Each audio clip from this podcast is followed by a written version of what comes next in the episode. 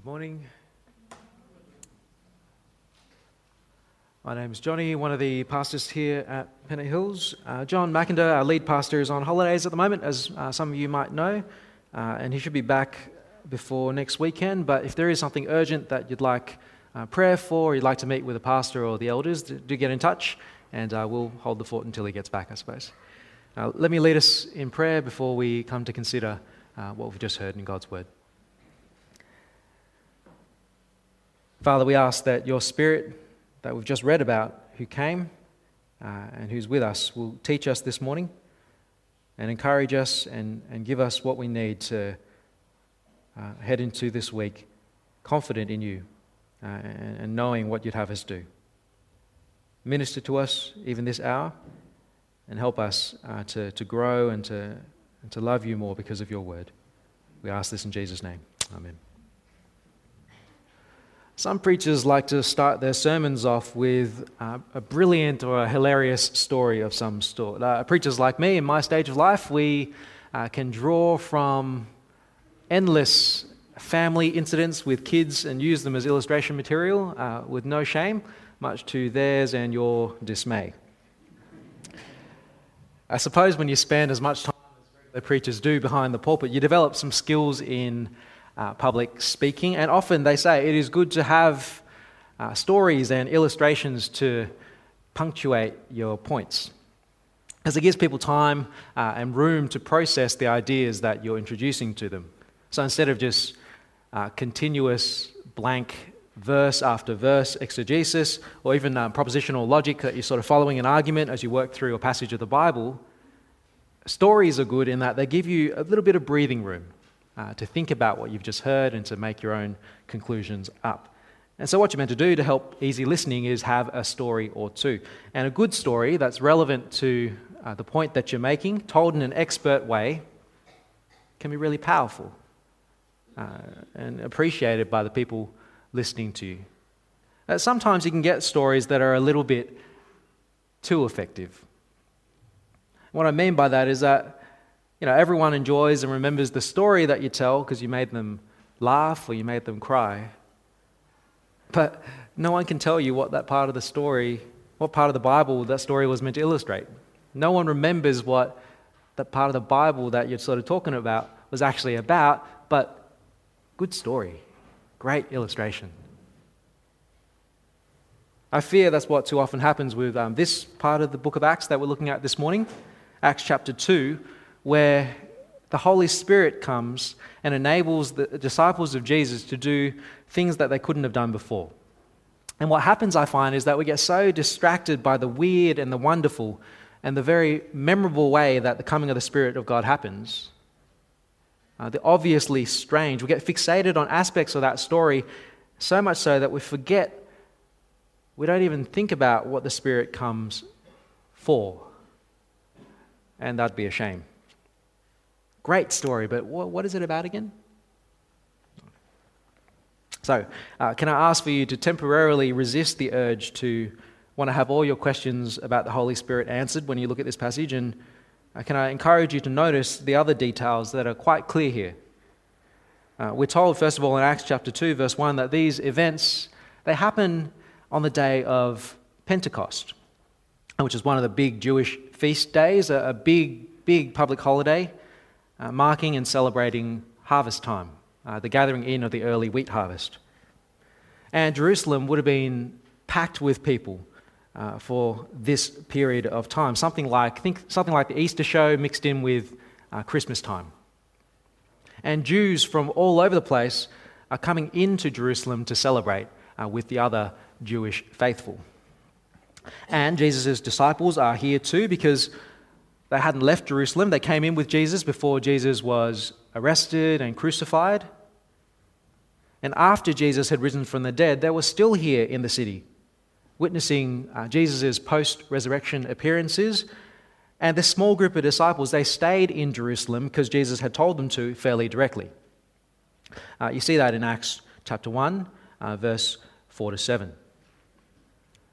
On one occasion, while Jesus was eating with them, he gave them this command. He said to them, Do not leave Jerusalem, but wait for the gift my Father promised, which you've heard me speak about. Uh, for John baptized with water, but in a few days you will be baptized with the Holy Spirit. Then they gathered around him and asked him, Lord, are you at this time going to restore the kingdom to Israel? And he said to them, It's not for you to know the times or the dates the Father has set by his own authority, but you will receive power when the Holy Spirit comes on you, and you will be my witnesses in Jerusalem and in all Judea and Samaria and to the ends of the earth. Acts 1 4 to 8. So they did what Jesus asked them to do.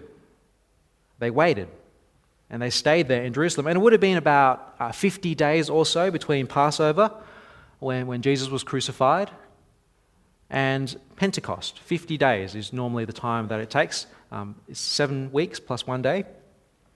And a lot of things would have happened in that time. Since the death of Jesus, the, the disciples' grief had turned to joy when they saw Jesus uh, risen and in the flesh again. And Jesus had appeared to them plenty of times. And this group of Jesus' followers, uh, we're told in our passage there's about 120 of them, uh, chapter 1, verse 15. They met together every day to encourage each other and to pray. They'd also just seen Jesus taken up back to the Father. They'd heard his instructions to stay in Jerusalem until God would fill them with his Spirit. And so here they are, all together, still in Jerusalem. And the day of Pentecost, this festival comes around, and this day, this day is the day that God's Spirit comes and fills them. This is what Jesus was talking about would happen. Now, Jesus hadn't told them exactly when or how long they would have to wait. He just said, wait. But the way it happens on this day, there was no way they'll be able to miss what was happening. Even without Jesus being present to teach them and to show them, like he had been for, for the three years he was walking amongst them, there's no way they would have missed what was going on here. This wasn't just a quiet and invisible work of God's Spirit in someone's heart. No, what happens on this Pentecost day was a sensory experience. God makes it clear, very clear, that something is definitely happening here. They, they hear and they see. They hear in, in verse 2. Suddenly, a sound like the blowing of a violent wind came from heaven and filled the whole house where they were sitting. And so it doesn't happen in a quiet moment of meditation. This is noisy and intense. And you get the impression later on that other people also hear this noise uh, that's happening in this house and they come to see what's going on. And it's not just they, that they hear, they see. They see in verse 3 they saw what seemed to be tongues of fire that separated and came to rest on each of them. And so all of them were filled with the Holy Spirit.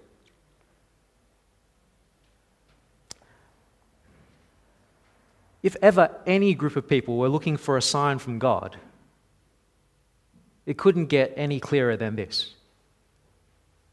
If that were to happen here this morning, even the slowest and most unobservant of us, there's no way that if this happened, what happened in verse 2 and 3, that, well, they, it's not like they all turn to each other and, and, and ask each other, hey, do you think that was it? Do you think this is what Jesus was talking about? They knew. When it happened, they knew. And God made sure of it. There is a history of God filling people with His Spirit in the Old Testament. Uh, and it may be worthwhile uh, trying to think about what the disciples would have understood of what it meant to be filled with the Spirit as far as they knew from Scripture before, uh, to try to make sense of what we have here. There's uh, recorded episodes and incidents in Israel's history and God's interaction with His people where He's done this in different ways as He fills people with His Spirit. And the most common one, it's not like it's even all that common because God filling people with His Spirit tended to be a once in a generation sort of thing. But the most common, so to speak, of these rare occasions would be, um, uh, I think, with God's prophets. You see it with God's prophets. And with Old Testament prophecy, God typically would give His Spirit to someone who, guided by the Spirit, brings a message from God to Israel. And that's why we have so much uh, in the Old Testament written by the prophets. It's spirit inspired. Uh, for example, let me show you a passage in Exodus with Moses and the 70 elders he was delegating responsibility to. Ex- uh, Numbers 11, sorry. Uh, it says this Then the Lord came down in the cloud and spoke with Moses, and he took some of the power of the Spirit that was on him, on Moses, and put it on the 70 elders. And when the Spirit rested on them, they prophesied, but did not do so again. And it's not just with Moses or, these elders, it sort of happens with the different messengers from God that he sends to his people. He empowers them and tells them what to say uh, by his Spirit. Uh, then you have even rarer stories of where God puts his Spirit on someone and that enables them to do feats of power and strength, like, for example, with the seriously character flawed person of Samson in the book of Judges. And so we have uh, verses like this Judges 14:5. Uh, Samson went down to Timnah together with his father and mother. And as they approached the vineyards of Timnah, suddenly a young lion came roaring toward him. The Spirit of the Lord came powerfully upon Samson so that he tore the lion apart with his bare hands as he might have torn a young goat. But he told neither his father nor his mother what he had done. Uh, or Samson again, this time after they've, uh, some people have caught him and tied him up with ropes to hand him over to an enemy army, uh, we read this Judges 15. As Samson approached Lehi, the Philistines came towards him shouting. The Spirit of the Lord came powerfully upon him. The ropes on his arms became like charred flax and the bindings dropped from his hands. And the story goes on. He picks up an ox bone or something and, and kills a thousand men. So there's prophecy, uh, and there's feats of power. And even rarer than that, the Spirit of God enables superhuman acts of craft. Uh, and this one I'm appreciating more and more after helping Evie and Joyce put together uh, this elaborate, crazy Easter hat for the coming Easter hat parade at her school. Um, there's, this, there's actually this account of where God puts his spirit on someone and gives them divine artistic ability and craftsmanship. I think it's the only story that's like it in the Bible, Exodus 31. Uh, the Lord said to Moses, See, I have chosen Bezalel, son of Uri, the son of Hur, the tribe of Judah and I filled him with the Spirit of God, with wisdom, with understanding, with knowledge, and with all kinds of skills to make artistic designs for work in gold and silver and bronze, to cut and set stones, to work in wood, and to engage in all kinds of crafts. But it would have been handy with a hot glue gun. Uh, he's the one who gets to make all the implements of cultic worship used in the tent where Moses and later the high priest would meet with God. Uh, and so uh, you see, there's more than these examples as well, but at least you see that the Spirit in the Old Testament has enabled things like prophecy, things like feats of strength, and things of craftsmanship. Uh, but here, what we have in Acts 2, in that room with Jesus' disciples, where they've heard this noise like the violent wind and they've seen something like fire come to rest on each of them, and the Spirit of God is in them now, something new, I think, is happening. And as the Spirit of God rests on them, it fills them and enables them to do something different to these other stories that you read about in the Old Testament. It's not feats of power, it's not artistic ability. What happens that day is they get the ability to speak in other human languages that they hadn't known before. You know they're not speaking in gibberish or some weird heavenly language because there's these other people in town from uh, different parts of the world who've come into Jerusalem for the public holiday, the Pentecost festival, and those foreigners, they understand what's been spoken. They can hear this little group of Galileans speaking fluently in all the different mother tongues from each of their homelands. Verse 4. Uh, all of them, these disciples, were filled with the Holy Spirit and began to speak in other languages as the Spirit enabled them. Now, they were staying in Jerusalem, God fearing Jews from every nation under heaven. When they heard this sound, a crowd came together in bewilderment because each one heard their own language being spoken. Uh, and you get the list of the different people in the next. Um, I think my connection to the slides are gone. If you can switch over for us. Thank you, sound person. Uh, utterly amazed. We read very quickly there.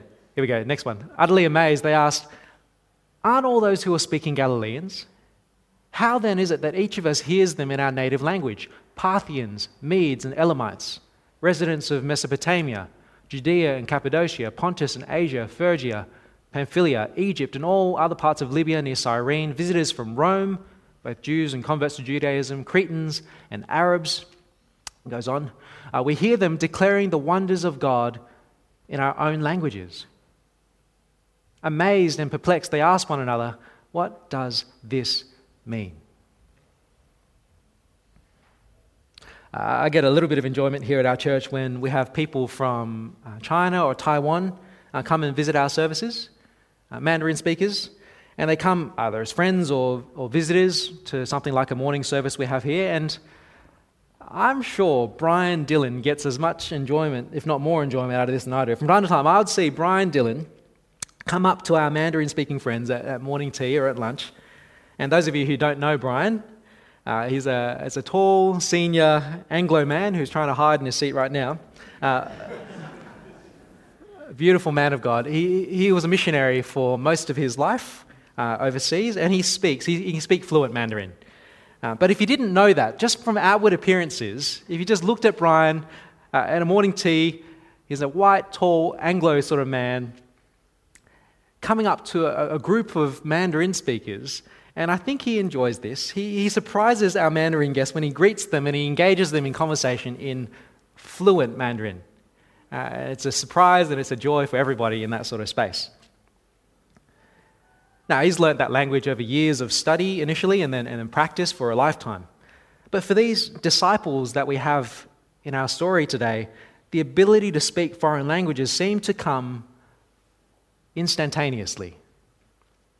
And I don't know if they kept the ability to speak in those languages after this event or if it was just a one off, like how the Spirit of God was a one off prophesying for the, the prophets, so for the elders who got the Spirit of Moses. We're not told. But this event here that we have is something like the reverse of the Tower of Babel, if you know that story. An experienced Bible readers might want to think about that a bit harder and compare Babel with the coming of the Spirit at Pentecost in your own time.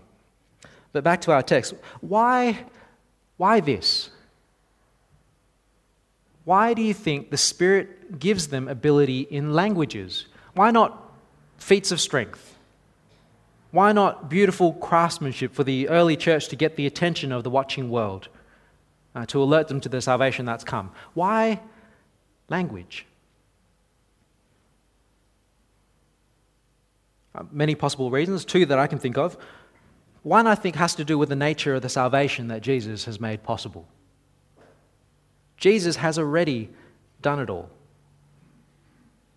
Jesus has come, Jesus has taken on himself our sin, he's paid the penalty for it in his death on the cross, he's risen from the dead, he has done all the heavy lifting. No more feats of strength or power are required here because God has already enabled the relationship to be possible between us and God. And all that's left, I think, is for people to respond in faith and to trust Him.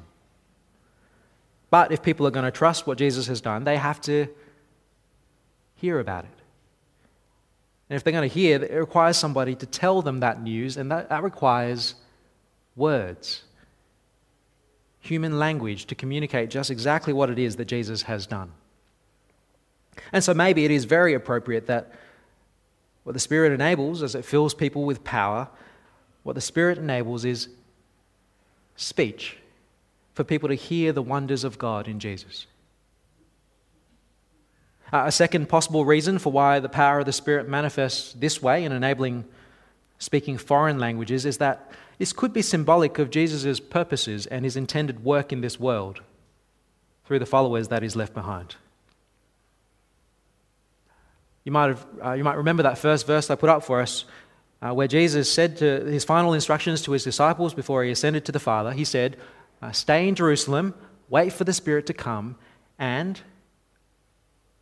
what was the charter he set for his disciples?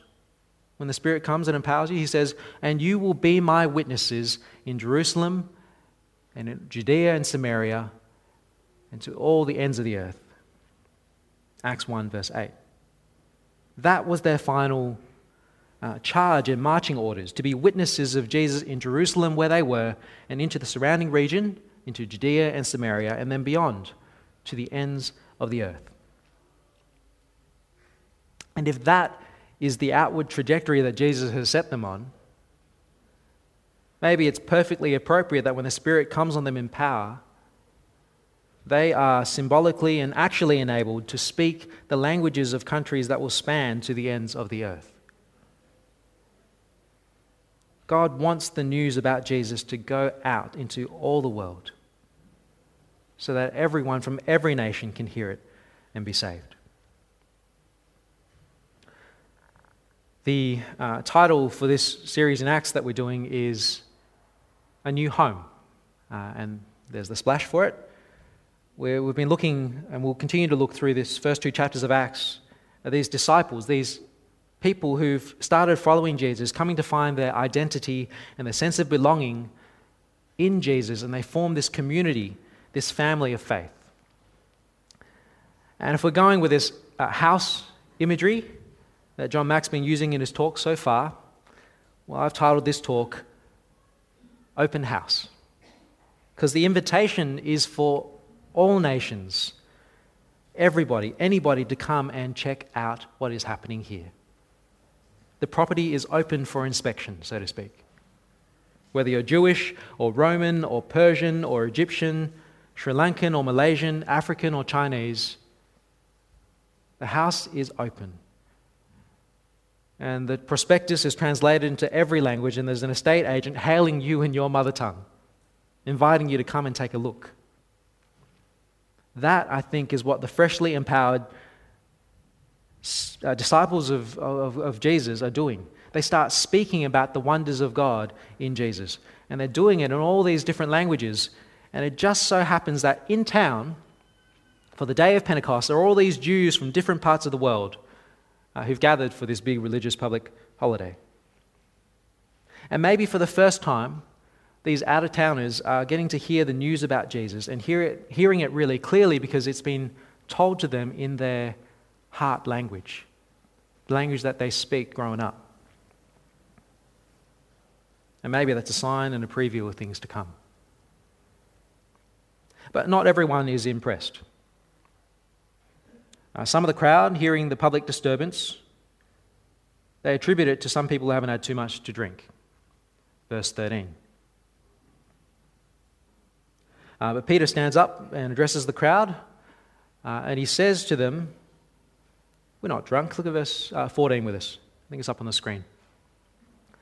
Fellow Jews and all you who live in Jerusalem, let me explain this to you. Listen carefully to what I say. These people are not drunk as you suppose. It's only nine in the morning.